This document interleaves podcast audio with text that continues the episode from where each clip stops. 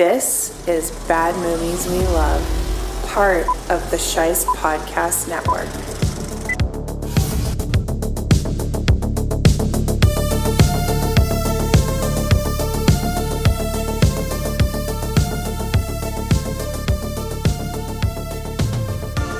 Happy Halloween, bad movie lovers. I am your host, Nick Sheist, and If you're listening to this, you are the resistance. And you can help support the resistance like Ben and Sharon did by going to ko-fi.com slash bad movies we love and making a contribution. That's ko-fi.com slash bad movies we love. You know, I've been thinking a lot about what I want to do for the monthly contributing members in addition to the Discord invites, and I'm going to start doing some monthly giveaway contests like I do for Film Club on Twitter or X. If you're a listener of the show and you don't already know, I run the Sheist International Film Club on the app formerly known as Twitter, as well as the movie trivia game Identify, where I show you the eyes and you have to name the actor. And for every themed month we do for Film Club, I do a giveaway. For Shocktober, that giveaway item is a copy of Unsane on Blu ray. So I want to bring that idea here, and if any of that sounds appealing, you can find me on X at Nick Scheisty. But we are gathered here today for a special bonus episode of Bad Movies We Love, but before we get to that, I want to do things a little differently first and just talk directly to you, the listeners out there, and express my appreciation. Not only did you make October the most listened to month of the show so far, but you all helped surpass the previous high in September by a huge margin. Maybe an unsustainably huge margin, but that's still awesome and I'll take it. So thank you. And as I was looking at the numbers, according to the metrics that I looked at, it appears that you all have helped elevate this show into the top half of all podcasts. Whether or not those metrics are accurate is another thing, but if they are, then that's pretty damn incredible.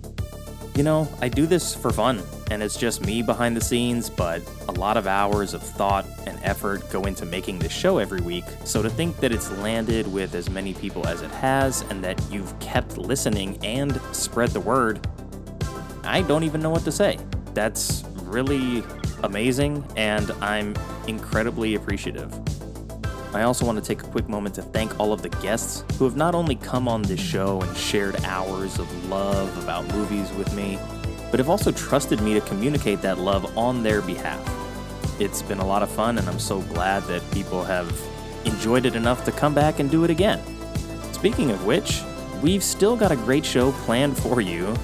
As Film Club member Ryan, who you may remember from our episode on Sucker Punch, Rejoin me to embrace our inner children and get goofy with a Halloween must, and that's Ernest Scared Stupid.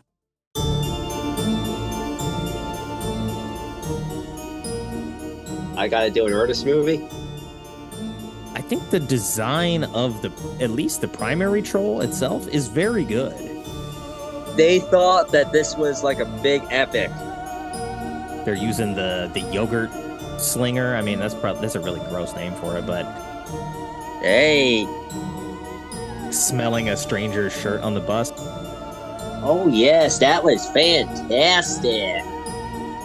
Is this the most pro milk movie? What were you guys smoking when you wrote this? Because you could read this thing from outer space. I went to the draft house expecting a scary movie, and I got fucking earnest. The movie is not that far off from being a legitimate horror movie. Well, I'm a little too resourceful for you, a little too light on my feet. So come on, eat me up and die.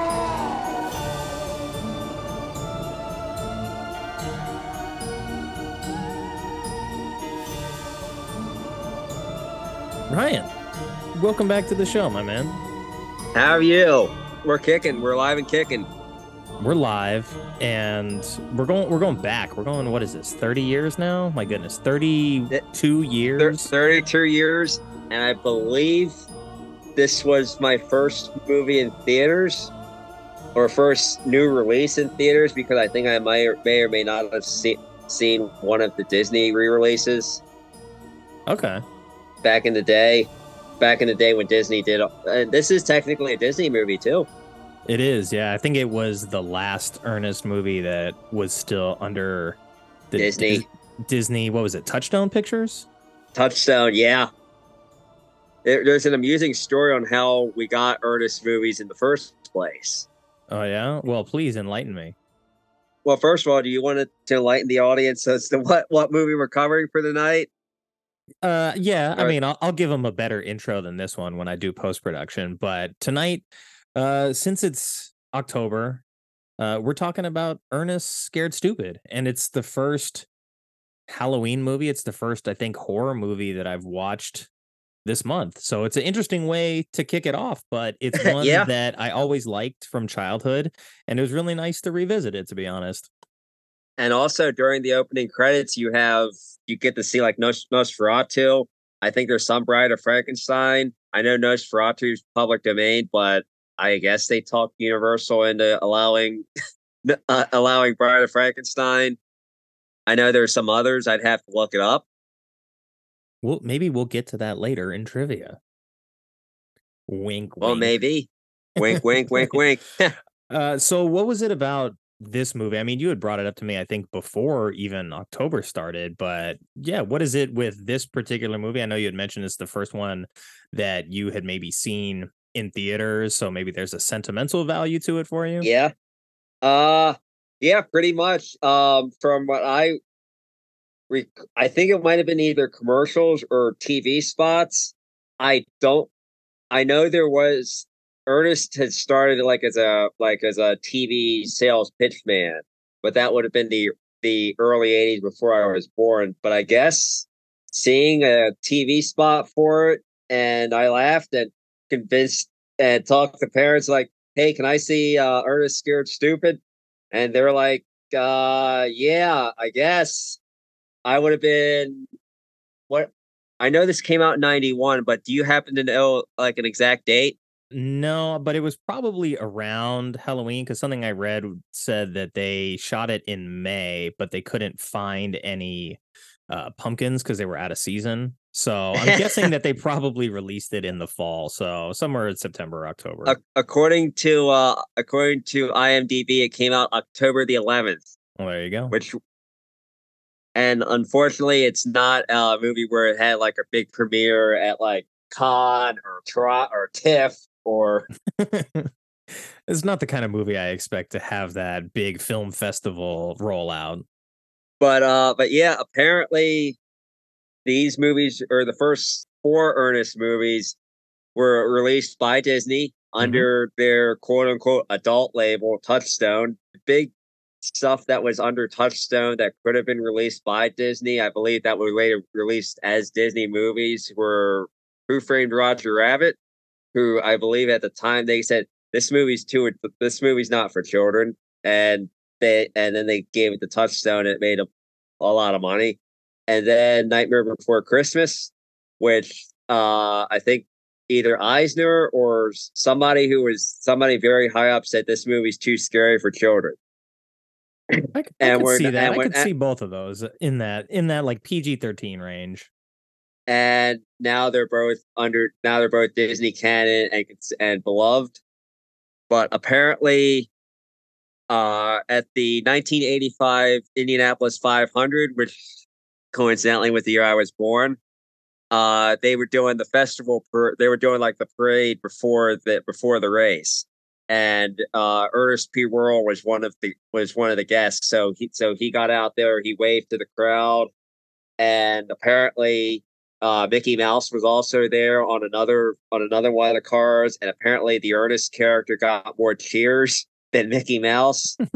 and and uh, and Katzenberg happened to be there, and we're like, "Who the hell's who the hell's this Ernest character, and why is he getting more cheers than than than we that that than our guy Mickey Mouse?" And so I guess he they thought that that he must be something. They did a little bit of research. They reached out to the late great Jim Varney and the uh the, the director of these movies, and they I guess they made a deal. And a couple years later, we got Ernest Goes to Camp. Wow. That's pretty crazy to think that at one point in time, whether anecdotal or not, that this Jim Varney character was more popular than Mickey Mouse uh, In the is pretty South, insane. Yeah. it was in what Indianapolis 500. You said. Yeah, yeah, it would have been the Indy 500. Mm. Still, anecdotal or not, to to ha- get more cheers than Mickey Mouse, I think is still a pretty big accomplishment. Yeah, uh I believe according to Wikipedia there was a there was a like a sketch comedy show called Hey Hey Vern It's Ernest. Which which I guess I think that was like a Saturday morning thing. Was that where Varney sort of developed all these characters and alter egos?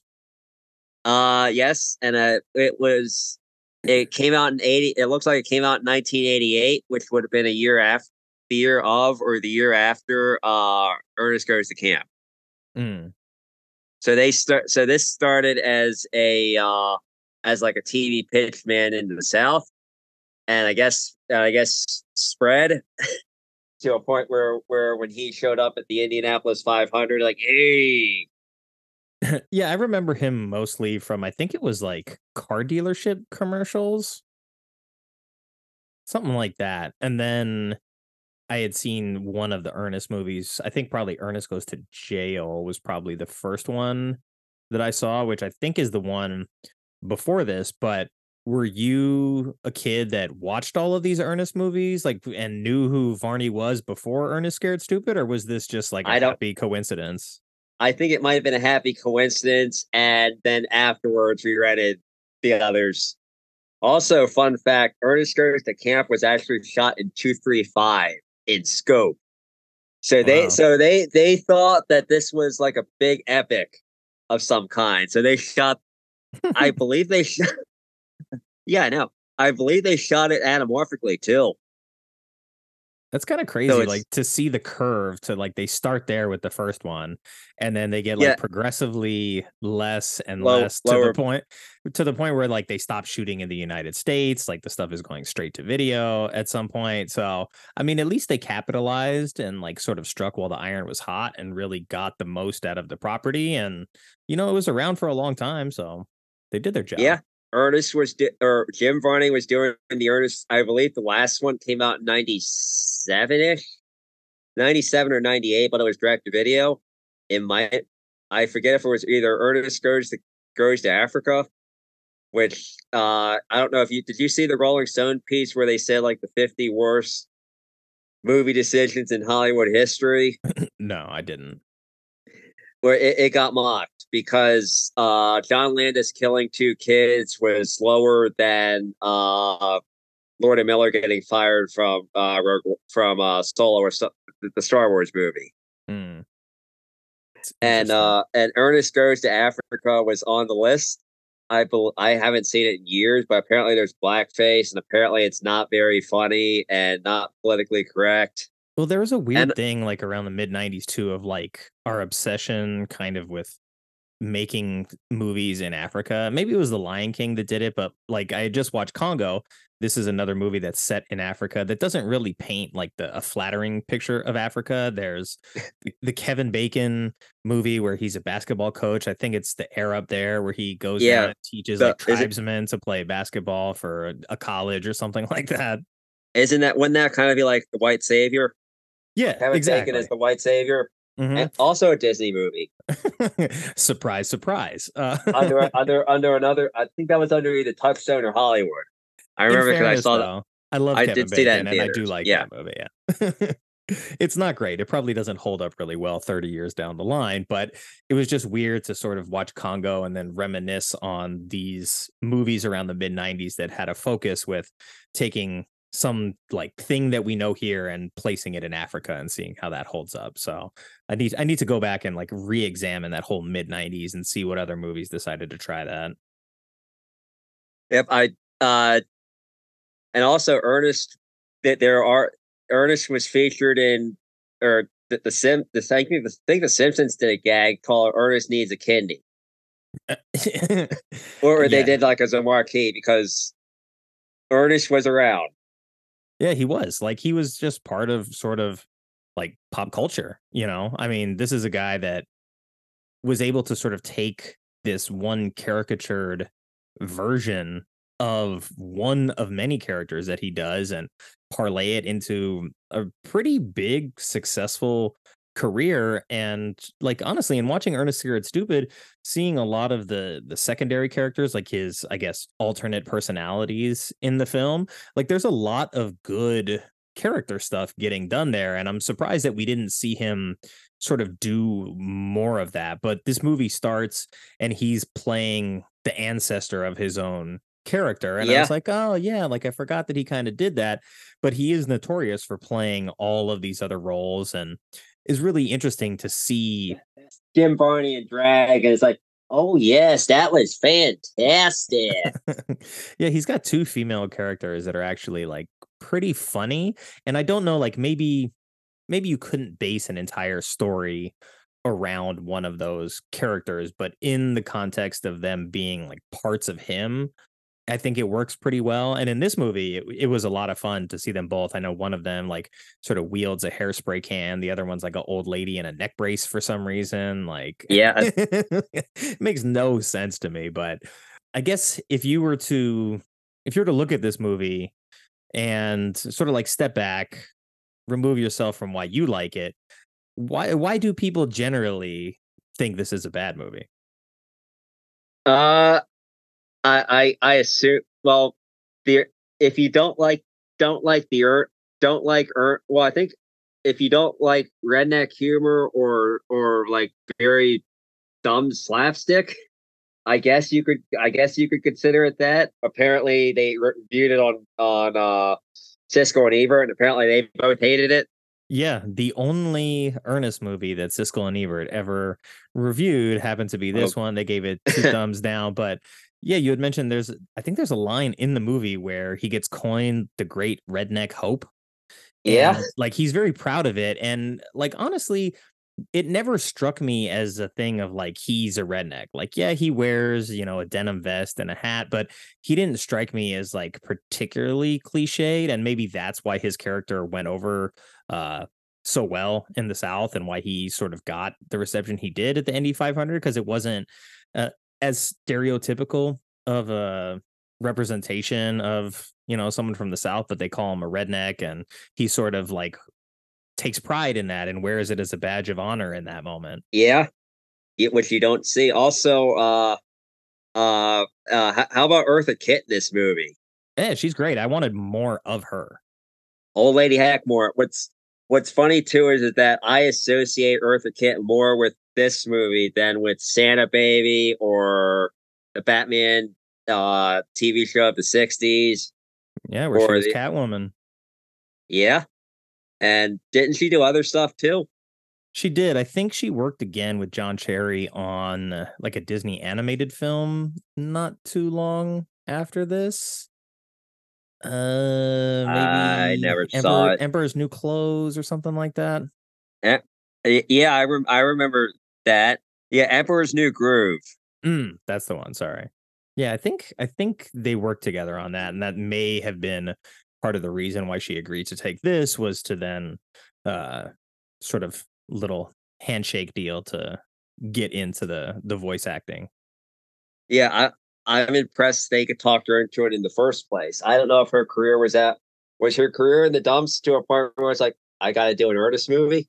Uh, I mean, that's a fair question because at the time, like the Ernest property, well, maybe stigmatized a little bit as like a very particular branded type of film where it's like it's definitely for kids it's definitely of this sort of type of humor and it's not going to get outside th- that box very much. It was a successful property and i think at the time this was the least successful financially at the box office of them but from everything i gather it seems to be arguably the most popular of them Yeah, the other ones are what uh goes to camp, goes to jail, and goes to. No, no, no. Ernest, no, Ernest. It was Ernest Saves Christmas considered Yeah. a, a pop, popular like Christmas title, or no, not really. I think so. It was on like the the list of sort of like alternate Christmas movies I did the other year, and I mean it seems to be pretty well received. So Your guess is as good as mine. I mean, this stuff is so old that I don't even know what's popular anymore. that, that that is very, very, very true. Uh, but Oh. let's see. Let's uh, you want you want to take what- a look at this trailer? Sure, why not? Go ahead, say what you were gonna say, and then we'll get to the trailer. Uh, one, uh, uh, another bit that always made me laugh is when when uh when when they have to find uh or like find the an- anecdote to kill the trolls and and it's like like we found we found it's called this milk and and and Ernest is like no it's not milk it's called miak Yeah, I bet you didn't think I could find any this time of year, but he has a jar of Miak. And I was even reading that this whole thing was like based on maybe like a Bavarian legend or something. It's not a real product, but at the same time, it might be sort of close to this one thing and they just made it up for the movie. Very, very strange, but uh like you said, just sort of like an anecdote to maybe get this movie from like an hour 10 to an hour 30 something like that.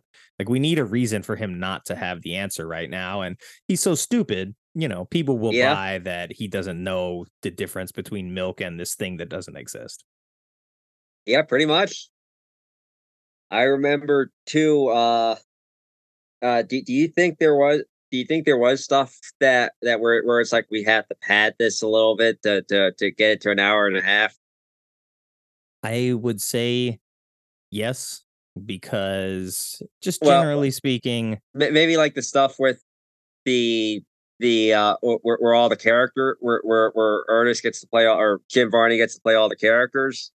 Yeah, I mean that goes on for a while, but also I do understand it. Like if this is the guy that you're hiring and sort of all of these other characters are sort of like part of the package deal, that's kind of what you want to see. Like if you were to go see uh like one of the Tyler Perry Madea movies, right? Like you sort of Yeah, you, expect you want you want to see you want to see you want to see you want to see Madea.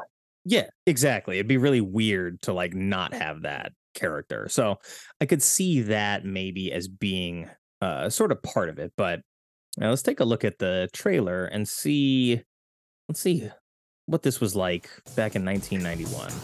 Before we get to the trailer, it's time for a quick word from our sponsor. Just when you might have thought it wasn't real, it is. Or is it? Well, there's only one way to find out, and that's by getting your hands on some of Bulgaria's finest original uncut miak. I bet you didn't think I could find it this time of year, but seasonal scarcity is a thing of the past thanks to their state of the art miak factory. This gamey flavored yogurt is made from the most premium Bulgarian yak's milk and fermented to perfection for 16 calendar months before it is matured enough to earn a spot on your pancakes. It's not just good on pancakes either. You can have your miak with crepes, granola, fruit. You can add it to your coffee, or you can just have a spoonful to help boost your digestive health. Bulgaria's finest is loaded with powerful yak cultured probiotics that can help bulletproof your stomach before a bunch of unhealthy eating choices, or it can settle your tummy before bed. So don't get caught empty handed and find yourself in the middle of a miak attack. Next time you're at the store, reach for Bulgaria's finest uncut miak. Let's see how you like a little Miak. And now, back to the show.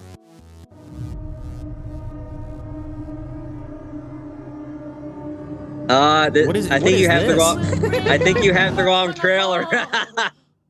I think you I have the know. Let's wrong trailer out. up. Let's let's stick with it. And all that lurks inside. This is like someone remade the trailer as an A24 movie, but I kind of like this better. Yeah, I saw. When the poisons of the evil courses through your body, We're just gonna roll with this one. toxic Yeah. of screaming.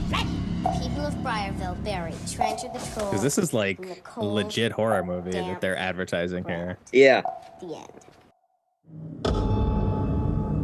Billy never got home last night. This is good though. And I think part of like watching it, I felt that it was pretty yeah. close. Some of some of it is DNA-wise. like le- like semi legit scary, Yeah. at least for You children. said came by our house last night yelling about trolls. Yeah, kids getting killed. You got uh some like really good makeup work and stuff like that would It's have something that's good. fit in a monster movie. The heart of a child. The one thing they're not showing us is Ernest talking though, because you know that Yeah. wouldn't go over well. You're not scared, are you? Haven't seen horrible till you see what it does to the children.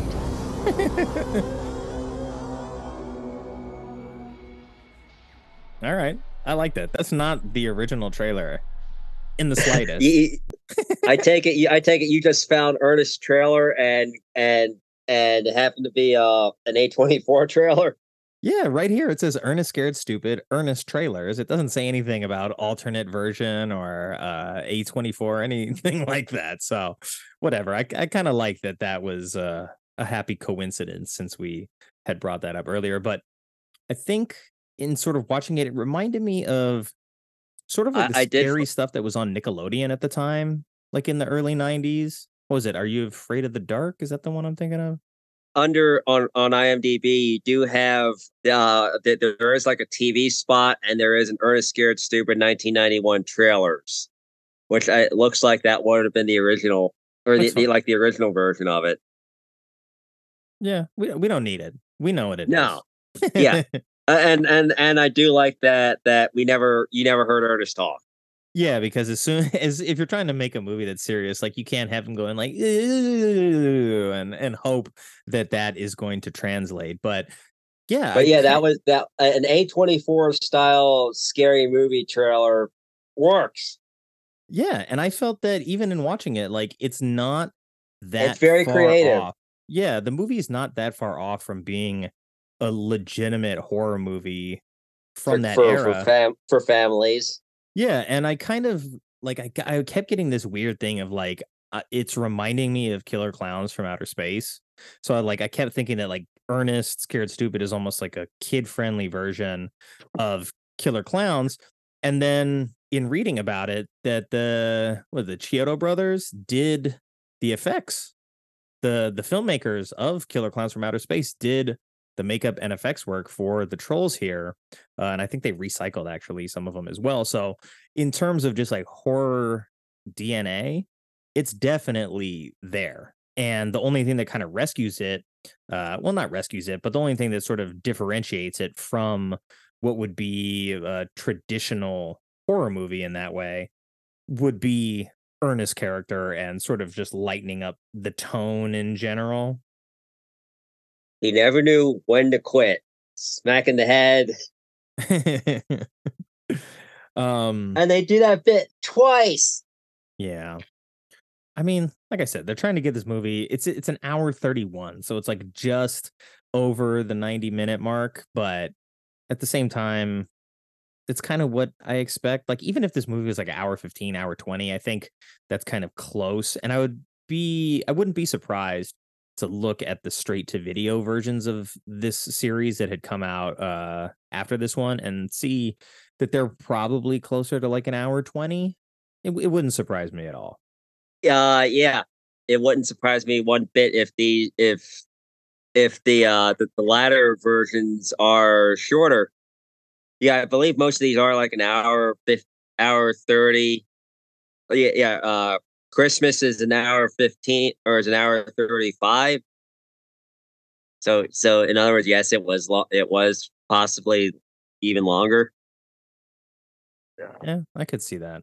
Um are you familiar? I mean, I know you know of the movie, but are you like semi familiar with The Force Awakens? Uh, yeah, a little bit. Okay, so I don't know if it was just me, but this Eartha Kitt character was sort of like ringing some bells for me. And I, I don't know what her name is, like Maz Kanata, I think. She was in The Force Awakens. She's the one that Rey sort of meets and she gets the lightsaber yeah- in the bar. Yeah, yeah, yeah. The uh, was that Zoe Sonata's character? I think or so. no, yeah. no, or not, not Zoe Sonata. Uh, or I fucked up her name, Saldana. Saldana. Uh, Yeah, no, no, it was uh, uh, Christ, the woman from Twelve Years a Slave. Uh, yes, Lupita and Nyong'o. Yeah, yeah, yeah, yeah, yeah. Wasn't that Lupita Nyong'o's character? Yes. So yeah, in watching this, I was like, oh wow, like she's got like the glasses, she's sort of got like the temperament. the demeanor. She's like she's she's got the weirdness that's sort of like this outsider kind of uh personality for the rest of the story. So I like I, I don't know. I would not be Are you surprised. suggesting Plus, that- this is that- that- Disney too. Are you suggesting that J.J. Abrams is a is an Ernest fan? Look, I would not be surprised. I think J.J. Abrams, like age wise, is fairly close to me. I mean, what is he in his 40s? So he's not that much older than I am. I I thought he would be closer to fifty. Well, maybe, but I mean, shit, give me 11 years, I'll be 50. So he's not that far off. Like, and this is a 1991 movie as well. So I, I Uh, wouldn't he's be close- shocked. Uh, he's close to sixty. All right. Well, J.J. maybe J.J. Abrams Abrams is born- he's significantly older than me. Yeah, J.J. Abrams was born in sixty six. Oh, wow. Okay. Well, that doesn't mean Yeah, he's I- not a fan of Ernest and that he maybe Yeah, didn't uh, model his character after Eartha Kitt's. Uh, what is her name in this? Uh, old lady Hagmore. Hackmore. Thank you. Uh, yeah. So I don't know. It it just like struck me as weird, like the the sort of design choices and the like the weird goggles that she's wearing. But there's also a scene where she like puts on reading glasses and she's like reading from this book of legend. But also, I'm Yeah. like, what does she need glasses for? This is like a 150 point font that she's using in this book. like she could read this thing from outer space. uh, who who knows? uh, you know, sometimes you Uh, just want your character to like put on glasses to like look smart or look, you know, whimsical or something. So I think that's more of what it was. But as she's slipping through the pages, it's like they could only fit like 10 words on the page because the text is so big. And Ernest is still complaining that he wants more pictures. Yeah, yeah, yeah. Where are the pictures in this book?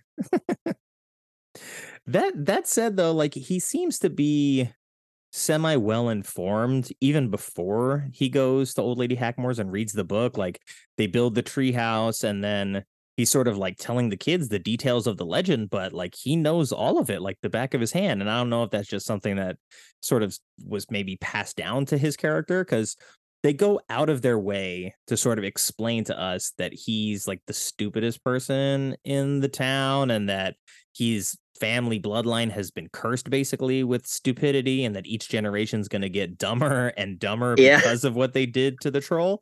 So to have him sort of be like fairly well educated on not just what was happening with the treehouse, but he knows the exact words he had to recite, like the the proper incantation in order to make this thing happen. And he also goes into this long uh diatribe in front of the kid about something that was going on in Botswana.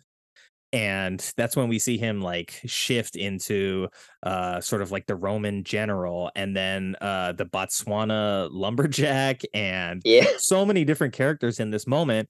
And I'm just thinking to myself watching that, is this story accurate? Because I can't figure out if it's funnier that he does all this dress up stuff and goes through all this explanation and doesn't know what he's talking about, or if he's generally a moron, but he happens to like have really good retention on things that maybe interest him because he goes into so much detail about this story and you know it had to be written sort of like for each individual character that he was going to be playing in that moment. So i don't know it was just a moment where i kind of like stopped and took a step back and just appreciated jim varney and all I'm of like curious- the particular intricacies he brings to a movie. I'm curious how long those those scenes took because in theory, if you're playing six different, if you're playing six different characters, you have to you have to change cost for, for Oh, every yeah. every shot. You have to change costume and maybe change your voice a little bit so it's so you're not playing the same same guy. Yeah, and I mean they go they do that same sort of gag later where they're in the treehouse, but like at least Yeah. the first time they're just in the garage, so you're like in a static location. But when you get in the treehouse, they're using uh like props, you know, they're using the the yogurt slinger. I mean, that's probably that's a really gross name for it, but it, like you know, it's the the dog food cannon, whatever. They got the pizza frisbee launcher and there's a there's all sorts of levers and contraptions and devices and so I could imagine that sort of shooting uh, all of that in the context of like an action scene where you have a bunch of people in costume, you've got a bunch of extras running around on the set is going to be a lot more time consuming, a lot more difficult than sort of setting it in the garage, letting him play each of the characters, come in, do the lines, maybe do a second shot or something, and then clip it all together and post. But I really did just have an appreciation for his style of comedy and what he brought to the table with all these characters and i think that translates also to uh like those two like shitty car salesmen or whatever the hell they are. Yeah. Those two guys i think tone wise definitely don't fit the movie but i love that about them because the two of them you're talking about the two idiots that are are more maybe not accurate representations of the South, or but more stereotypical of of the South and redneck. Uh, yeah, the two like brothers that sell him all the the troll Yeah. merchandise, right? Yep. Because like they Also- they they come across as like smarmy car salesmen. Because I think the first time we see them, they're they're putting together like a commercial for a sale that they're having, and then Ernest walks in and they sort of talk him into buying all this stuff that he doesn't need and you know we see that he's dressed ridiculous after that. But at the end of that scene you have these you have Ernest asking for what is it the the record of uh troll love songs? And they're like oh of course we have that and they whip out like the troll love song thing. So like that whole comedy bit is just so specific and it doesn't even really fit within the universe that they're building like nobody believes that trolls are real yet these guys have like all of this troll equipment they have a vinyl record of troll love songs it's it's very bizarre Also, at the end, don't they play the Blue Danimore? uh, when, when it when it when it goes when it's when it's time for uh for Ernest to uh or, or they, they they find that because they they because uh old lady Hackmore tells them that it's only one true the only the the one thing that'll kill the troll is one true love. Mm-hmm, that's right. And plus and plus the miak. So so it takes a so, so it takes a sip of miak and makes out with the trolls and that defeats the day and they play the blue Danimore from 2001 yeah well he has to dance with the troll first i think yeah before he kisses it yeah. Uh but yeah like that's what i'm that's what i mean like the the type of comedy that it is it's mixing this very sort of off the wall sketch comedy style with a pretty formulaic type of kids movie that I mean, you could even equate this to something like uh, Three Ninjas, right? Kind of fits the same formula where there's some kids, there's a big bad guy, there's like an older mentor that kind of tells them what they need to do in order to sort of vanquish the bad guy. Like this is a formula that was followed very closely by a lot of movies at the time. So seeing this spin on it was just very weird to look back on 30 years ago because I want to see this movie be like as rated R and as crazy as possible, right? Like I think putting it in this Yeah. PG box and making it for kids really sort of limits the creative potential of Varney and all these other characters to have like Do a really wild adventure.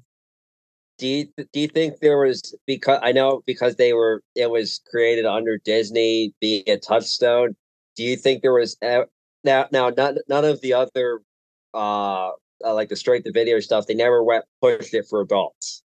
Yeah. Do you think there do you think there was ever a possibility that that maybe Varney at one point thought, hey, let, let's let's let's have Ernest say some cuss words or do some raunchier jokes?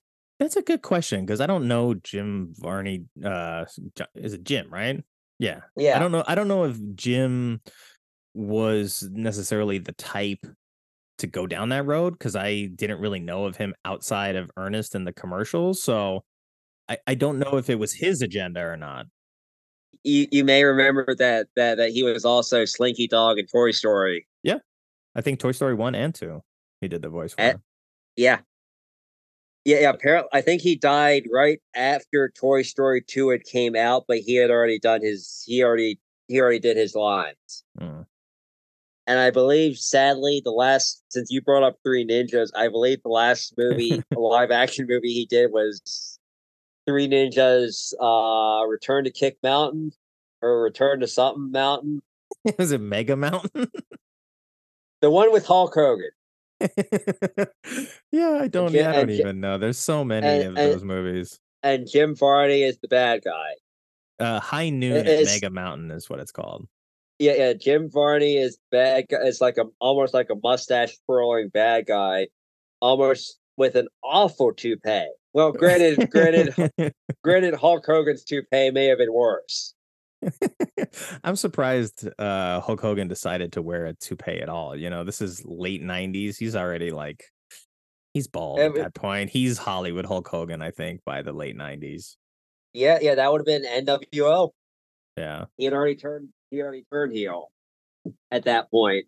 Yeah, and you had mentioned, you know, whether or not uh Varney sort of wanted to maybe break the mold and do something a little bit more adult with um Ernest. And by the time the fourth movie rolls around, maybe sort of the crowd that got behind him when he was a uh, sort of maybe geared a little bit more towards adults with the first Ernest film, and then it's sort of like gradually you start to find that hey, you know, we've uh, kids are going to be our primary audience for this. We're going to make it PG, but it seemed like a lot of what he did here was sort of ad libbed because of like the the way the line delivery is coming off. And you know, it could be that him and his writing partners did a really good job of like understanding those characters and what they need to bring to the table. But there's like some moments in the film where he's sort of like r- rambling on these crazy tangents, and it's like he's not even the main focus. Like the the movie's focus has moved elsewhere, but you can still like sort of hear him going on in the background. And to me, it just comes across as like a really good comedian sort of understanding the character and crafting the stories within the world that this film is taking place but i don't know if you have any insight as to whether or not like he sort of ad-libbed all that stuff or if it was very tightly scripted Uh, that I do not know. Uh, I I assume they allow. I assume some of that was ad libbed, but I, I I don't know if like the script is available and I'll whatnot. I'll have I'm, to look it up after the fact I'm going through uh the the Wikipedia to see if there's yeah uh after after Scared Stupid would have been Rides Again, which I believe did that I think that came to theaters. It- I it know was, it was yeah i think that was the last one in theaters yeah I know it wasn't released by Disney. It was released by somebody. yeah disney ended their contract with uh john cherry after this movie which surprising i Apparently- mean like sure it didn't make that much money but you know what do you expect Yeah, it it it did uh fourteen point one million dollars on a nine point six million dollar budget. So that's- yes, it didn't make as much as some some of the others, but it's not like an outright flop where it made less.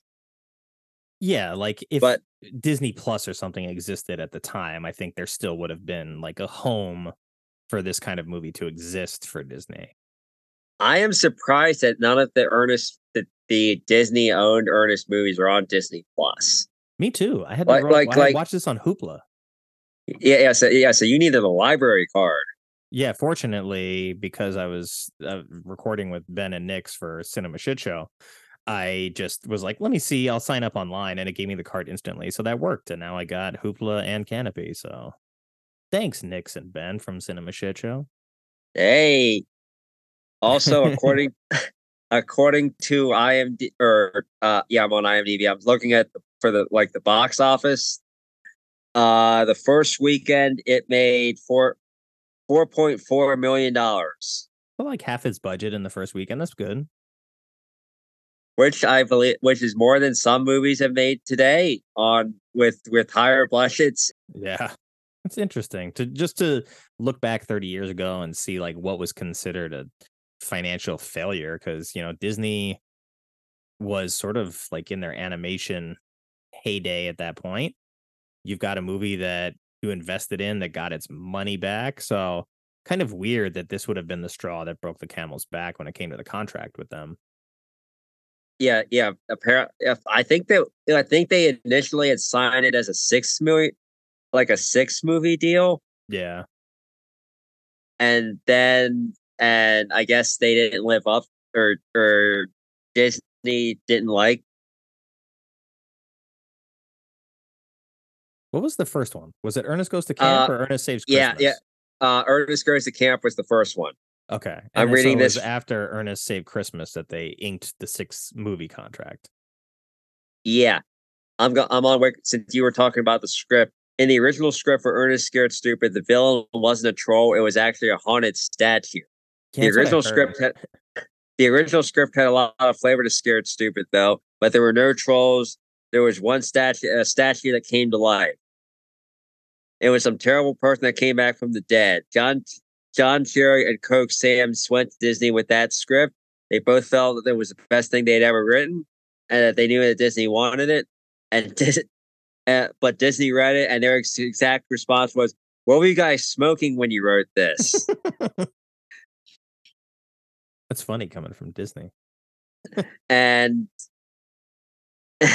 and they they they dismembered or apparently like a lot of the gags were the same but instead of a troll it being a troll it was a it was like a haunted statue that came to life so i assume that the general idea would have been the same they just changed it from a from a statue to trolls I mean, they kept the little like kid wooden figures. Like they were, I guess they Yeah. were just like, no, we want some kind of creepy statue involved in this movie. But I think it's better for the film and for us as the audience to have an actual villain because it's like, you know, an evil statue.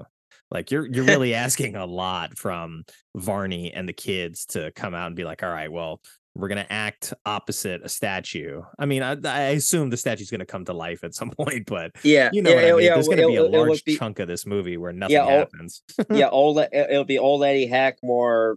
You know how how they how Ernest how Ernest says the uh says the chant that brings the trolls to life. I Uh-huh. assume it would be the chant that brings the uh the uh the, the haunted statue to life. Yeah. Because it's like if you give Ernest, like, say he inherits a haunted house or something, right? I think there's. I think that was an idea too. Yeah, I think that can work. I think the haunted statue, maybe not so much, but like if he inherits a haunted house and there's ghosts and there's maybe like an evil spirit in there, etc., like you could probably find a way to make that work. But I could see that, you know, if I were going to finance this movie, I would say a statue. Like, come on, let's, let's do better than that. And then they moved on to trolls, but I think it's for the benefit of this movie because I think the design of the at least the primary troll itself is very good and i think that's why i was having such a like a weird experience watching it because you know you see a movie like say leprechaun or a movie like uh ghoulies right like there's these I never saw either of them. Oh, okay.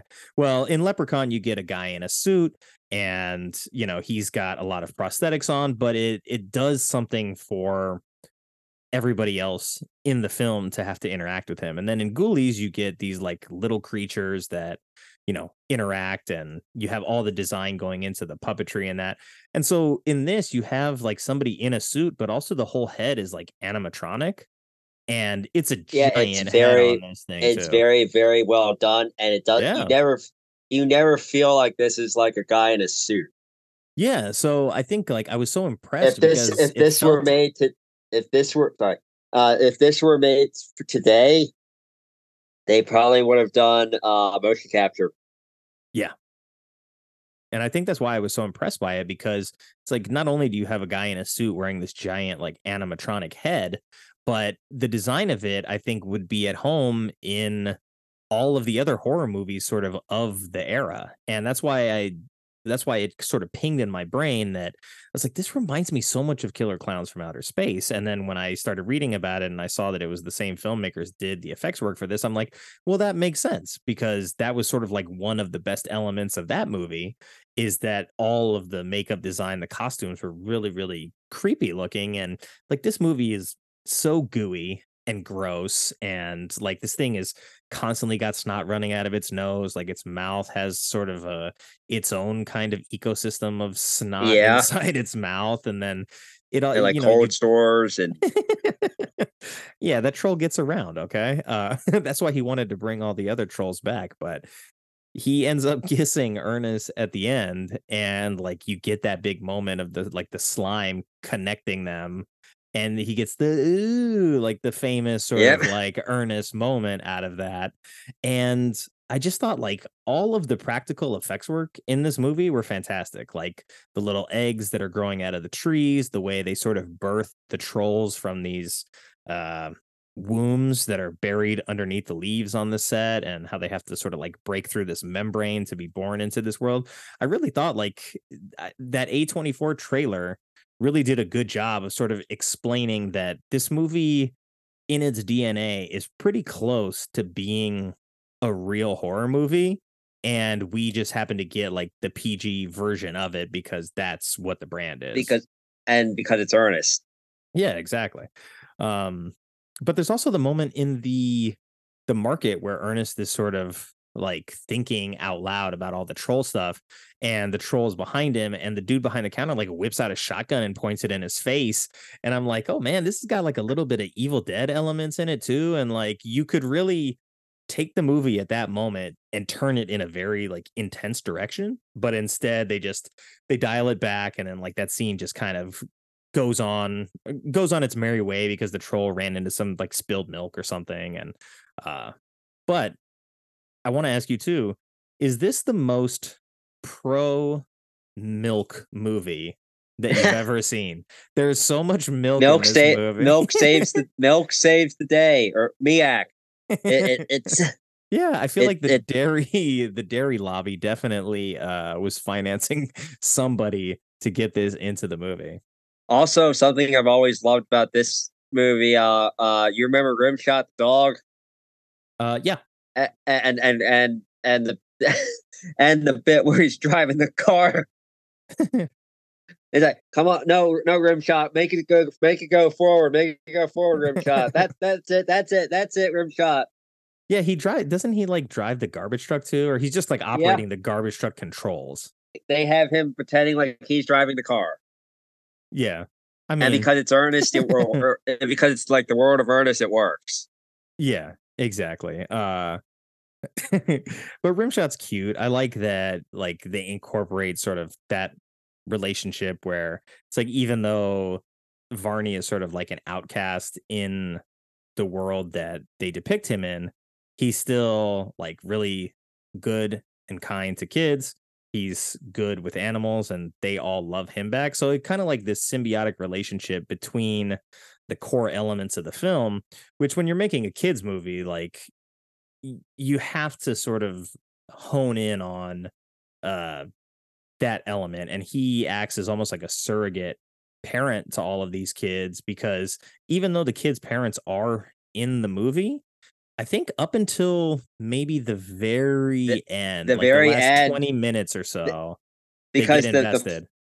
the, the the father of the girl was like like like like come on it's halloween there there are no there there's nothing nothing bad is going to happen to you. Mhm. and doesn't the father disown the son before or not disown him but uh but like it's like you're hanging out with ernest too much yeah, I mean, there's there's this element that sort of permeates the film that it was not uncommon to other movies where, you know, kids are sort of the main characters, but this thing of like kids aren't telling the truth, right? Like we're not supposed to believe when kids say that there's trolls or there's magic or whatever. And I think they kind of get into a little bit of that too with uh Hocus Pocus, which I think is another Disney product. I- Maybe it I'm- was I'm even not- touched on at the time. Uh, i'm not a big hocus pocus fan although i did i did you saw it, I though, did- didn't you? The original was at 92. 92 or 93 yeah i think that, was that released by disney under disney or was that by like touchstone It because might they- have been Touchstone too, but I know the the but now was now now that's cons- now that's considered a disney movie Yeah. But that too was like, here's these kids. They sort of unlock a, a curse that they shouldn't have unlocked. These ancient things come back and they need the spirits of children in order to like power themselves up. And then, actually it was released by disney under. Oh. under the disney label okay. Well, that makes sense at least. But uh, I can see a little bit of the connective tissue between these types of stories. It feels like Hocus Pocus was maybe like a little bit more adult, a little bit not really adult, but like more in the PG 13 realm than Ernest. But uh, it's like you cover all of your bases that way, at least. Yeah, I don't. yeah, yeah, uh, yeah. Hocus Pocus is PG, but but Mm. isn't it kind of like a hard PG, Yeah, because or at least for that, or at least for that era? Yeah, I would say that I feel like the kids are older in that movie. Like they're probably maybe 13 or 14, or the kids here seem maybe a little bit younger. They're like closer to 10, 12. So it's like the difference between being like an adolescent and transitioning to being a teenager versus being like a, a, a little kid that's still sort of like on the way to adolescence. Yeah, pretty, it's been a yeah, long pretty, time since I've seen Hocus Pocus, though. It, it's probably that's probably a good thing. Yeah, I did not. I did In other words, you're- second one either. In other words, you're not one that watches it every year around this time of year. No, I don't know if I have that movie. Like, because I'm not like I wouldn't identify myself as like a gung ho horror fan. Like, I like horror films when they're done well, but I don't really like carve out time to be like, oh, I'm gonna watch like you know Halloween movies around Halloween. I think I watched Hubie Halloween last year, so that's about as close as it gets. You're, you're not you're not doing like Argento horror this year or doing like a theme. Nah. I, I don't have time to think of themes for that stuff. I got to run themes for the film club. So maybe at Oh, some yeah? point I'll maybe at some point I'll start to cross those over so that the shows I talk about here also sort of work with the stuff we're doing for the film club. But I didn't think that far Oh, ahead no, when I oh, started. Although you all are doing Tokyo Gore Club. Yeah, I, I still have to watch that tonight. So I got to watch Tokyo Gore What- Police tonight, which is going to be intense. What- Yeah, what's what's what's funny too is that because that's on uh that's on one of these the ads that were not ads that's one of the streaming sites that has that where you play film with ads. Yeah, I think it's Tubi. What's yeah? So basically, you'll have somebody gets decapitated, and over the top geyser of blood comes out. It's like, hey, hey, uh, do you have erectile dysfunction? Would you like? Would you? Would do, do you need? Or are you suffering from some random random virus and need and need pills? it's fun. I mean, I watch Martyrs that way. And so it was like a really intense moment broken up by a commercial for like Gain Flings with someone like smelling a stranger's shirt on the bus. And I'm like, okay, maybe I needed this break in this movie, but it definitely takes you out of it a little bit. So we'll see. We'll see how that goes. But I'm I'm looking forward to it tonight, one way or the other. So at least I'll get uh I'll be two horror movies deep. And then we've still got a few more weekends left in the month where I know I'll at least check a few boxes. And then, you know, there's a lot of stuff coming out throughout the rest of the month that is like horror stuff. So I, I'll, I'll have no shortage of options. Yeah, I'm looking forward. Yeah, there there there are a few are are what what's the big horror thing that well Exorcist Believer Yeah. That's that's the one that people are very like uh basically upset that it exists. and it's weird that it came out on the same weekend that William Friedkin's final movie is being released I've heard that- on uh, I've heard that- Showtime. Yeah Showtime Paramount Plus with Showtime whatever Yeah. you want to call it. I, I've heard I've heard very good things. I do like the quote that basically uh uh Friedkin was was like did you know that the guy that made the Halloween trilogy, the new Halloween trilogy, is going to be doing The Exorcist? So that means that the guy who made Pineapple Express is going to extend my is going to extend my movies. I don't want to have anything to do with it. In fact, I don't want to be on this earth when that comes out. And if and if I happen to be gone by that point, I hope to curse that director and make his mean- life a living hell. Uh, I mean, he was- maybe, he maybe was that's a little intense, but Yeah, yeah, he yeah. was very straightforward. If he didn't like something, He didn't keep his mouth shut about it. That's for sure. no. Uh, well, how do you feel about getting into some trivia right now? Go ahead. Time for trivia. All right. Let's go. Question number one What is the name of the milk brand that is used in this movie? There is a branding of milk. Yeah, so like there's the milk truck that almost runs over the kid. You see some like cartons of milk, and then I think there's also like uh the the frozen yogurt display or whatever that they Uh, crash into. I'm actually blanking on that. the name of the milk is Purity Dairy.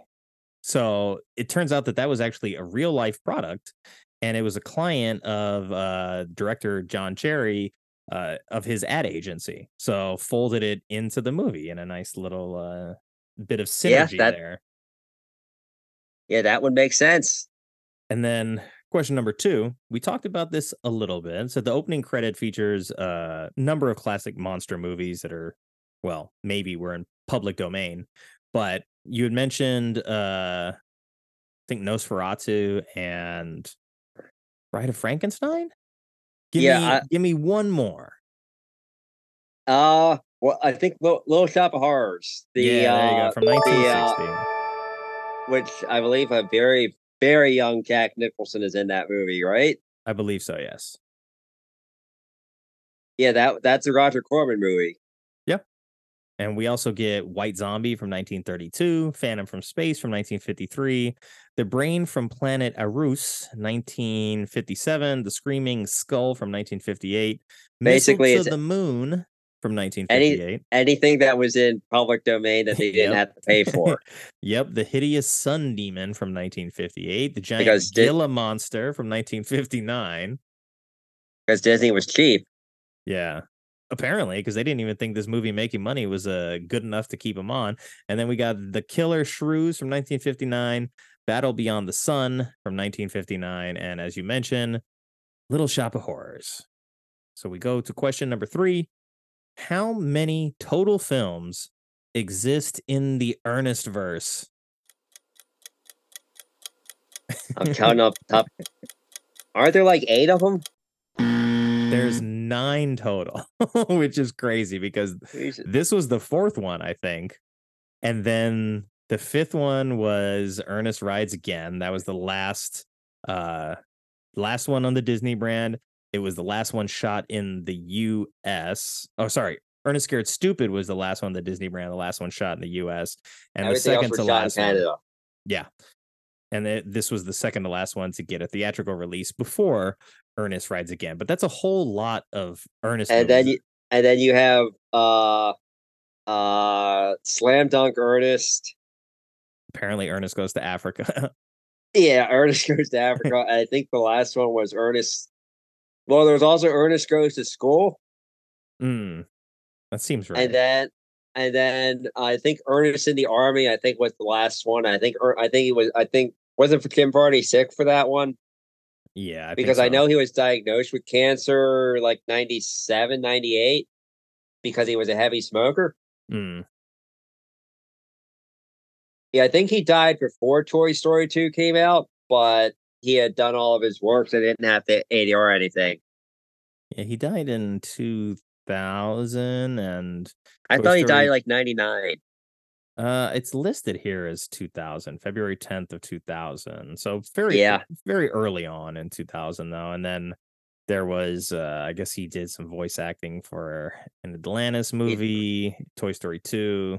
So a lot of stuff that he got to voice act probably well before uh, he actually like got too sick to work. Yeah, uh, yeah. I'm not. The other big thing I remember Varney from is remember when he was on The Simpsons. Uh, what year? He uh, uh, uh the, the the episode where they go to uh the car the, the, the carnival and the carnies. Yeah, yeah, and there's an I I I want to I I want to say that uh what was John Waters in that episode too? I wouldn't be surprised, honestly. I don't know off the top of my head, but I would not be shocked. The Simpsons have had so many guest stars over the years, uh, high caliber guest stars too. So Yeah, it wouldn't really surprise me to see that they were uh, that they had John Varney and John Waters in the same episode. I uh no, I don't think they were in the same episode because John Waters did did the episode where they thought where where uh, it's- Homer goes where I think like Homer goes to a gay bar. He meets he meets the I forgot what the character's name was, but he's got the he, like he befriends a gay guy that like he doesn't know is gay at first. I think Yeah, and then he's I think he I think he fears that like Bart's turning gay because of being exposed to this guy, but the character is drawn to look also like John Waters with the mustache and Yeah. everything. And I think the character's name is actually John. Yeah. Yeah, there's a, I think if if I remember that episode, Homer is sort of like he's like, You're gay. Wait, no, queer. And he's like, Wait, what do you want to be called? And he's like, Well, my name is John. So uh yeah, that's a that's still in the golden age of the Simpsons, like that first 10 years. Yeah, and and they they I guess that could be considered problematic now, but because Probably. John Waters, I assume I assume that John Waters would have been uh, what would be one. Would he be one to complain though? I don't think so. It's it or or or at least complain in the uh the "Hey, hey I don't think this is funny or or I think this is homophobic and I don't think he would have done the show if that was the case, to be honest. Like from what I have seen in terms of like how John Waters presents himself and sort of his personality that at least I've seen publicly. Like I don't know him, so who knows for sure. but yeah. I, I don't think he would be the type to get offended, or else why do the show in the verse place? Yeah, exactly. I'm tr- I'm trying to think of other of other bits bits from from the Ernest first that, that to, to bring up. Well, I know that in Ernest Goes to Jail, like he gets electrocuted and then he has like lightning powers, right? I remember that. That's like one of the things that I remember most about Ernest. And then, I mean, the cover for Ernest Saves Christmas is pretty iconic. And I don't know, I think Goes to Jail and Scared Stupid were the two that like kind of were right around the time where I was impressionable enough and able to see those movies. So they're the ones that I sort of gravitated towards. But I would say that Scared Stupid is probably the one that I've seen the most because at the time I was probably also starting to get into horror movies and stuff like that. I mean, I probably saw it around like 92 or 93, so a couple years after it came out. You know, I'm getting closer to 10 years old and I'm starting to, you know, I would have been other things. I would have been six. Yeah. Uh, yeah, October nine. Yeah, October ninety one. I would have been six. And there's a moment, there's a couple of moments that I like towards the end of this where one of them is like the troll, he gets like the statue of the final kid, right? That's gonna like let him Yeah. be super powered. He puts it in the tree and he does like a double fist pump. He's like, Yeah, got that last kid. I can finally get to full power. And he does like a little troll celebration. I always was just like amused by sort of like the body language and like the physical acting choices to do that because this is a character that uh, for the majority of the movie is like this otherworldly being but there like it comes a time where he just starts speaking english and it's like oh okay like i didn't realize he could speak english the whole time and later he ends up in i guess underneath the tree while all of the other trolls are getting battled off from the eggs that spawned but yeah, he's down underneath the tree and he's like, okay, demons, like juice me up with demon power. And all the demon souls come into him and uh he gets stronger and his little disgusting skin tags like grow extra long and his fingernails grow extra long. He grows like horns out of his face. Uh those are also some impressive effects too. Oh yeah, absolutely. But at the same time, I'm wondering, like, well, if he could have just like supercharged his demon power the whole time, why did he need the kids? Why did he wait so long to call upon the demon superpowers? Like, what was he doing this whole time? Did he just think it was going to be easy? Uh, I don't know, but it's just weird that that sort of like happens at that point in the movie. Because again, we're talking about this movie maybe is not That's- really at its core an hour and a half. And so you need these like sort of hurdles to exist in order to drag this thing out to 90 minutes. Also, that also apparently I think they said there were like fourteen drafts of it. Oh wow. That's a lot. And also, I don't know. Uh, Jim Varney never had any official writing credit on any of these, so I don't know. I assume he would have been in the writers' room pitching stuff, or because I think it was kind of his character. But I guess he decided to go uncredited. Hmm. I I'm not. I don't know if he. I assume he did some. Would have done some. Either did some writing or was basically just allowed to improvise. but keep it in the PG Yeah. uh thing. Also, uh, a couple of years ago, the Alamo Drafthouse in Virginia did like a secret Halloween or secret secret scary movie Halloween screening, and and everybody got because I think I think draft draft house around Halloween time, like for two weeks they'll do they'll do one secret screening, not tell anybody what it is. Some people are thinking, oh, it's going to be an Argento movie, or oh, it's going to be a it's going to be like Halloween six, the producer's cut. It turns out to be Ernest Scared Stupid, and apparently some people were, were, were not happy. And and like like like on the Twitter, I do remember like like the programmer retweeting people saying like like I went to the I went to the draft house expecting a scary movie and I got fucking Ernest. Ernest is fun though. I mean, like you can't deny it, even though it has its pitfalls. Like it has a lot of character.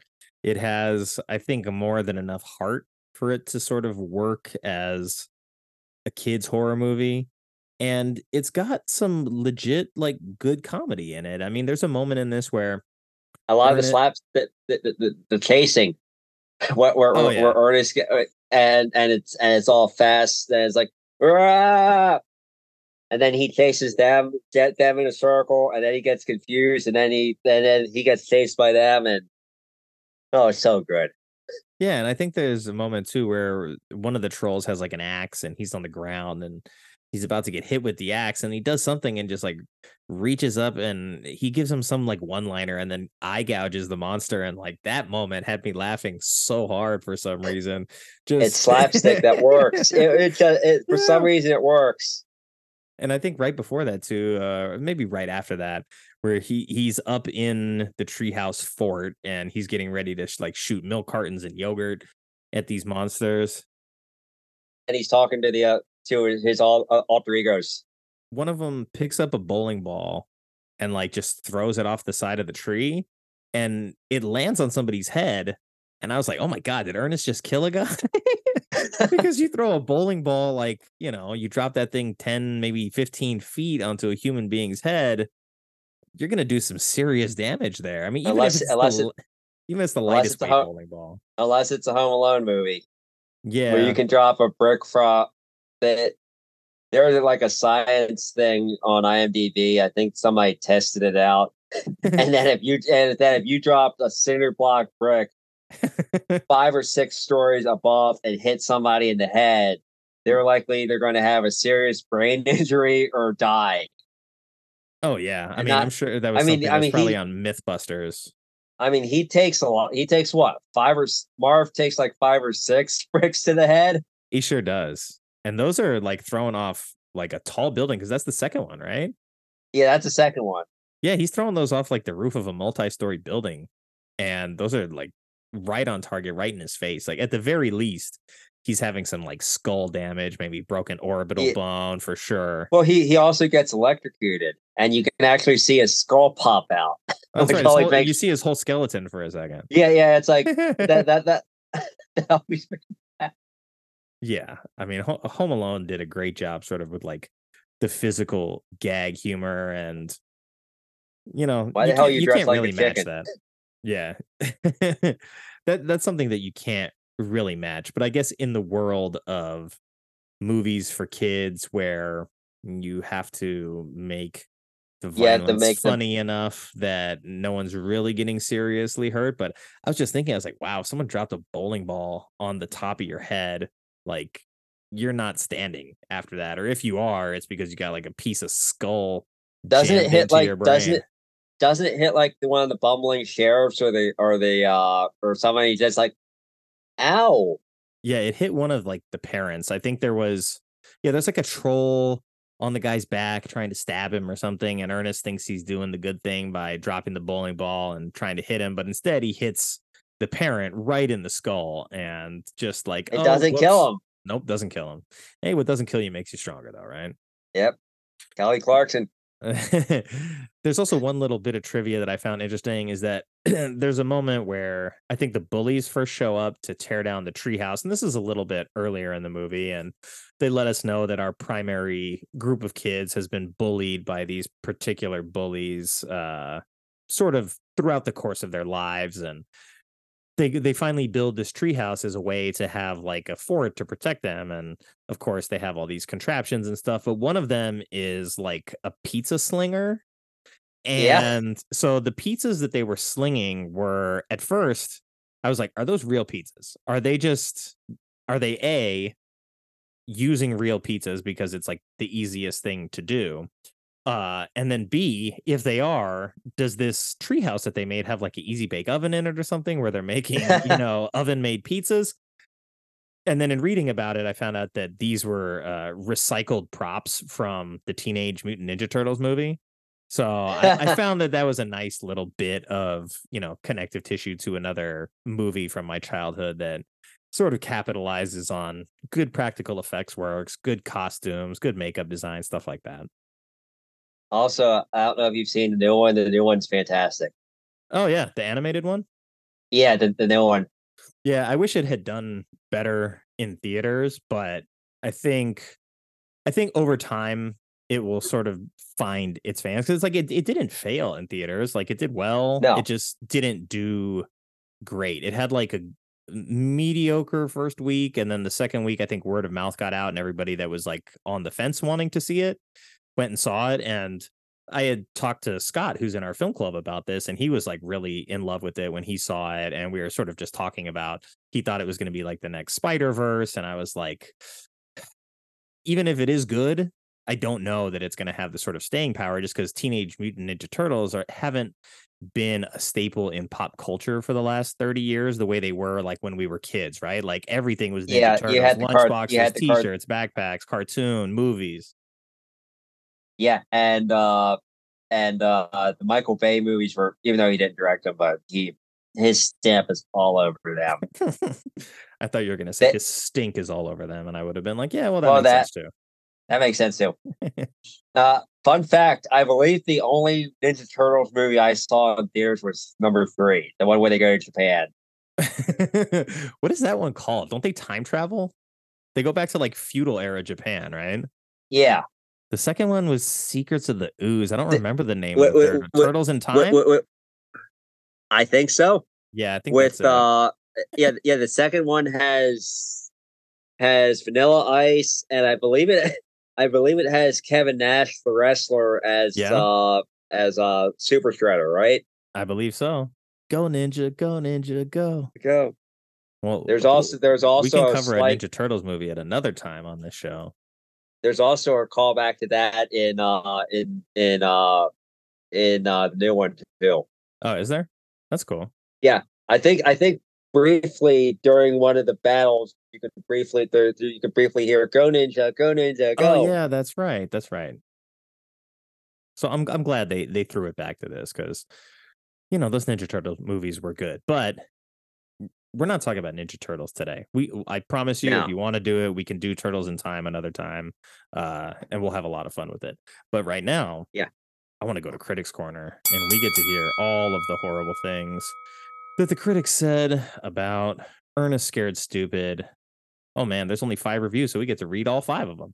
All right, the first and one. because it's not because it's uh because it's only I think it's like 15%. So technically there was one critic that li- one or two critics at the time that likes it. I know it has a cult following now. Yeah, I think you know people probably around our age are willing to indulge it.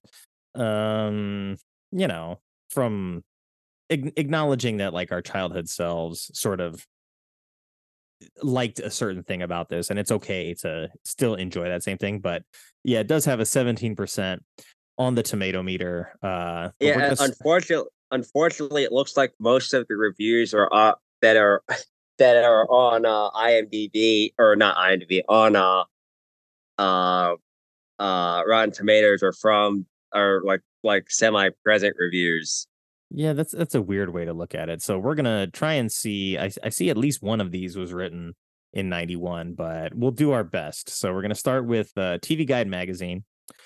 Uh, they gave it a 25 out of 100. And it says the one highlight occurs during a couple of brief montage sequences, which featured Varney mimicking a variety of cartoonish characters.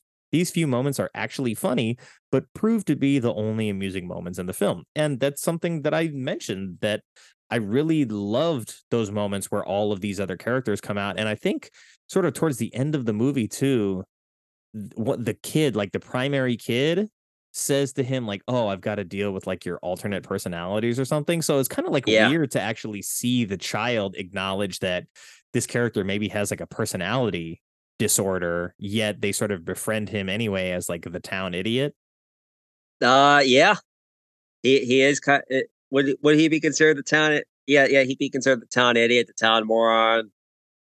Yeah they kind of treat him that way like they basically make him the janitor he's the, he's the trash collector for the whole town and he's failing at even doing that half the time Yeah, don't they threaten to fire him because of it? Yeah, I'm pretty sure they do. But anyway, uh, let's see. We got a 40 from the Washington Post. This is from Rita Kempley. It says alongside the silly kiddie Halloween comedy, reruns of Hee Haw seem works of great comic sophistication. yeah, eh, Wasn't Hee Haw like in the fifties? yeah.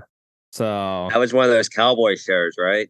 Yeah. So I, I think the implication is that like Ernest is like so stupid that it makes this seem like Yeah. it's really intelligent. But you know, we get another 40 from the Austin Chronicle. Uh that's Steve Davis. He says, although the scares in this movie are minimal, Ernest Scared Stupid nonetheless offers the frightening prospect of yet another installment of the Big E's misguided antics. Uh so he this guy definitely not a fan of uh, Ernest, and he doesn't want to see any more Ernest movies get made. He thinks that's frightening enough. But he, I mean, he gave it a 40 better than TV Guide magazine. So, you know what, Steve I- Davis? Maybe we subject you to five more Ernest movies after this and see how you feel about Ernest. I wonder if we could. I I wonder if it's possible to find the Siskel and Ebert review on online. Probably. Uh, in the meantime, we're going to go to the Seattle Times. I know that this one for sure has a date of October 11th, 1991. So this is the real deal. I, I I I don't I don't know how to play it, but if you go on uh if you go on you can edit this part out. But if you go on YouTube, type in Ernest Scared Stupid Ebert, it's the first pick. And and you can play it. And, and you can like play it on here because I don't think there's copyright issues. okay. Uh, let me grab. Let me see. Uh, Yeah, it's literally go on uh IMD or go or we, we can react to that. It's on uh just thinking these these two esteemed critics. Yeah, yeah, it's uh type in Ernest Scared Stupid and the word Ebert. yeah, I have it. Uh, let me get back to this one. Okay, so uh, we're gonna go Seattle Times. John Hartl gave it a 50. Says, while it's no breakthrough, this may be the best of Disney's popular Ernest comedies starring Jim Varney as an amiable moron in the Jerry Lewis tradition. So, look, even though a lot of people seem to think this is one of like the lesser ones, it's popular for a reason. I'm glad that uh, Mr. Hartl here was able to acknowledge that this might be the best of the Disney Ernest films. And, you know, comparing it to Jerry Lewis is not like a huge insult at all. So Ab- I'll take it. And then we get LA Times. That's Kevin Thomas. He gave it a 50 as well, and that's the high score on the board. He says, Over the years, the movies have made precious little use of the distinctive talents of Eartha Kitt. But adults who accompany children to Ernest Scared Stupid, Disney's silly Halloween kiddie horror comedy, can be grateful for her stylish, witty presence. And he's right. Like I said, I want more Eartha Kitt in this movie. I want a lot more of it. She she she, she knew what she was doing. She did. And I Or think she- like her veteran presence kind of uh gets overlooked here. She kind of knew what movie she was in. She did, and I the last scene in the movie is her looking at the camera and sort of giving the audience a look of like, oh well, like this is kind of what we got, and it just it is what it is kind of thing. And I I appreciated that because not only is it sort of her being able to break the fourth wall and acknowledge that she's in this like silly world.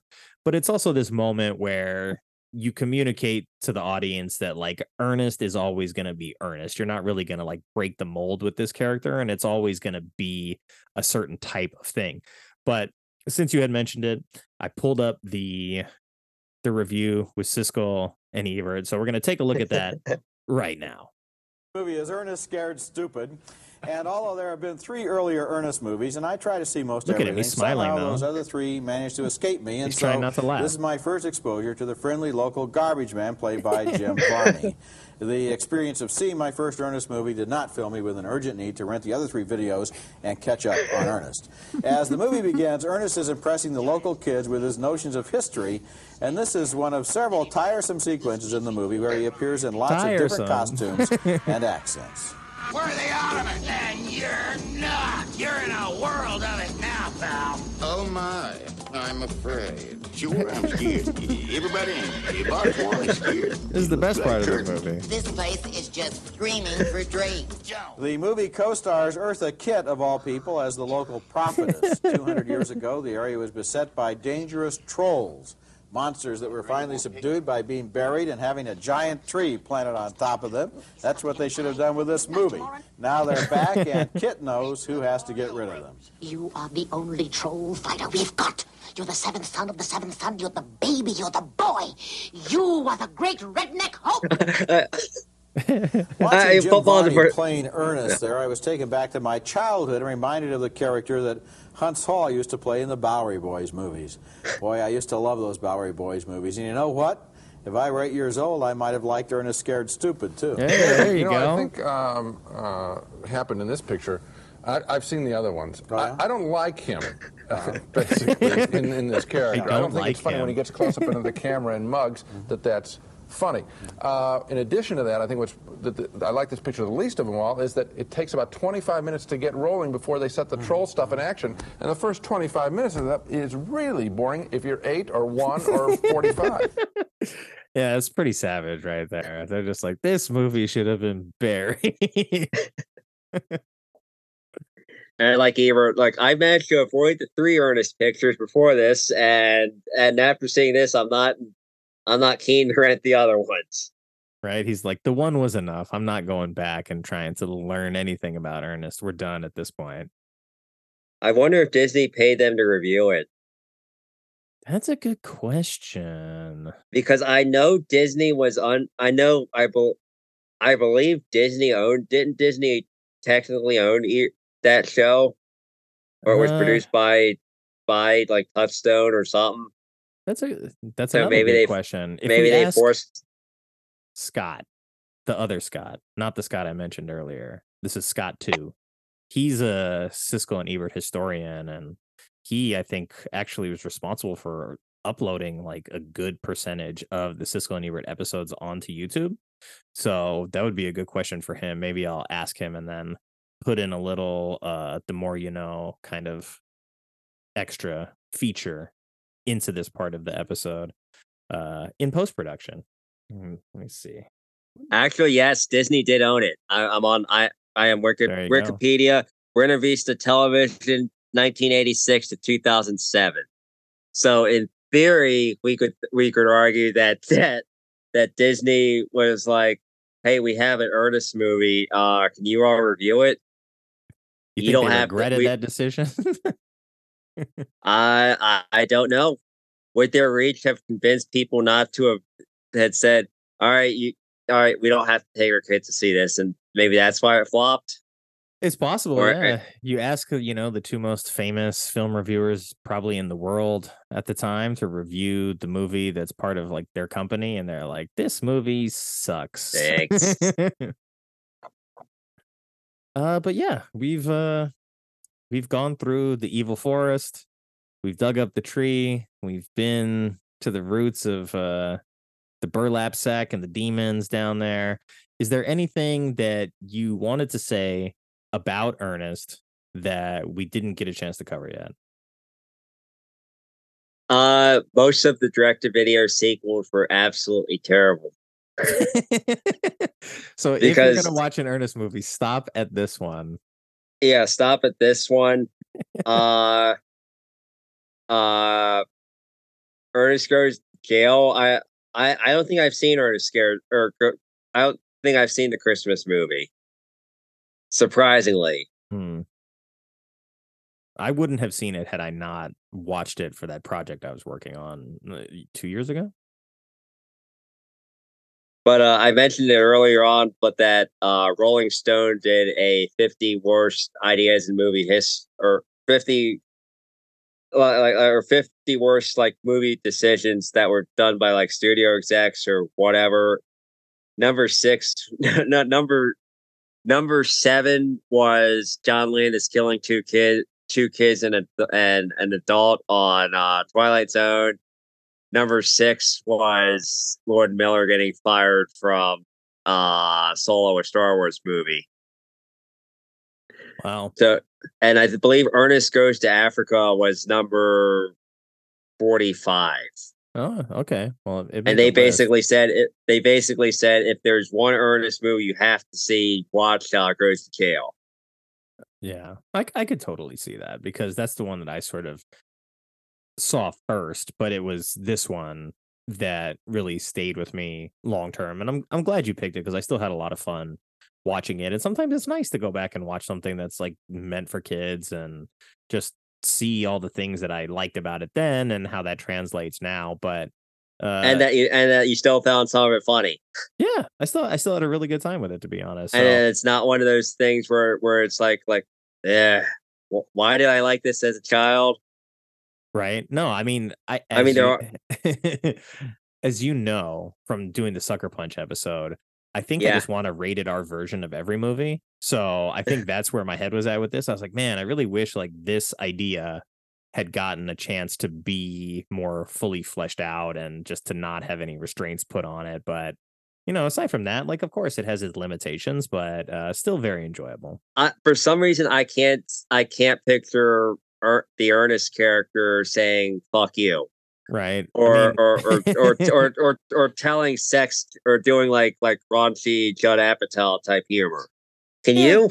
No, probably not. But I think you could still sort of embody the other elements of horror. Like you can make it gory, right? Like maybe the troll punches somebody's head off, or you sort of you sort of play up the horror elements of the story, and maybe you don't really change the Ernest character too much.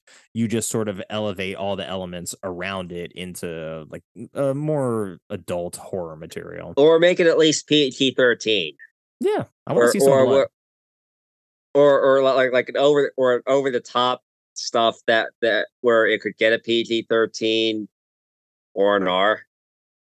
yeah give me give me like borderline but uh yeah i still had fun with it so i want to ask you like if there was like a gateway drug type of movie to get somebody to watch ernest scared stupid like what is that What's something similar to it? Uh I guess for like the slapsticky stuff, I'd say like some of the Naked Gun movies. oh yeah okay i could I'm I. I am always partial to three. Even that, though I is that I- 33 and a third or whatever yeah, 33 and a third. That's the one where they go to the Oscars. Mm-hmm. That's a good one. Yeah, I can see that. I don't know because like aside from Killer Clowns from Outer Space, which is more adult but still PG thirteen, so it's like it's horror, it's sci-fi, it's comedy. It's not necessarily uh meant to be like scary, scary, but it's Well, kind of in also- the same vein as Ernest. So I would say that. Well, you also have like the scary movie franchise, Yeah. which are very, very hard R's. Yeah, exactly. So I don't know. That's a good question. Um, 'cause it's like I- Speaking of I'm scary- Go ahead. Speaking of scary movie, I remember seeing uh the second one with my uh yeah, it would be my brother-in-law, and who took his son, who I who definitely was not over 17 at that point. and and and I guess we didn't tell him that, and I guess he didn't realize how raunchy it was. Uh Because this Well, was, it was a spin-off of like Scream, right? Yeah. Where it came from.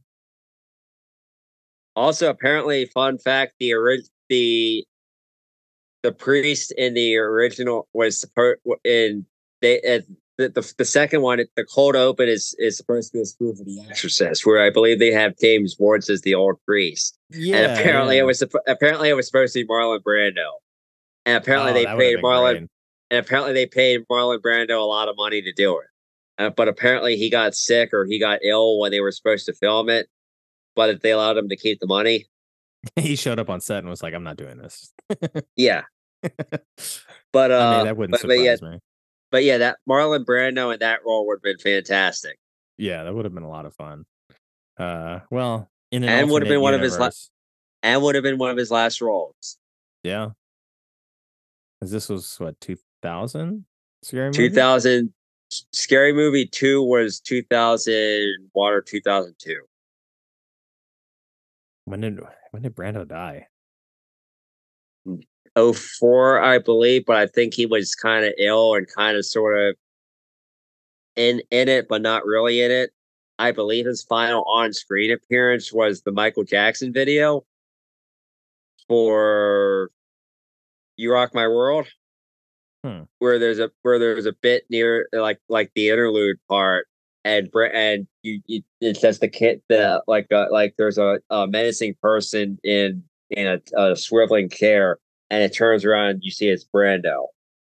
Hmm. I'm gonna have to go But but but that. but older, but older. Chris Tucker's in the video too.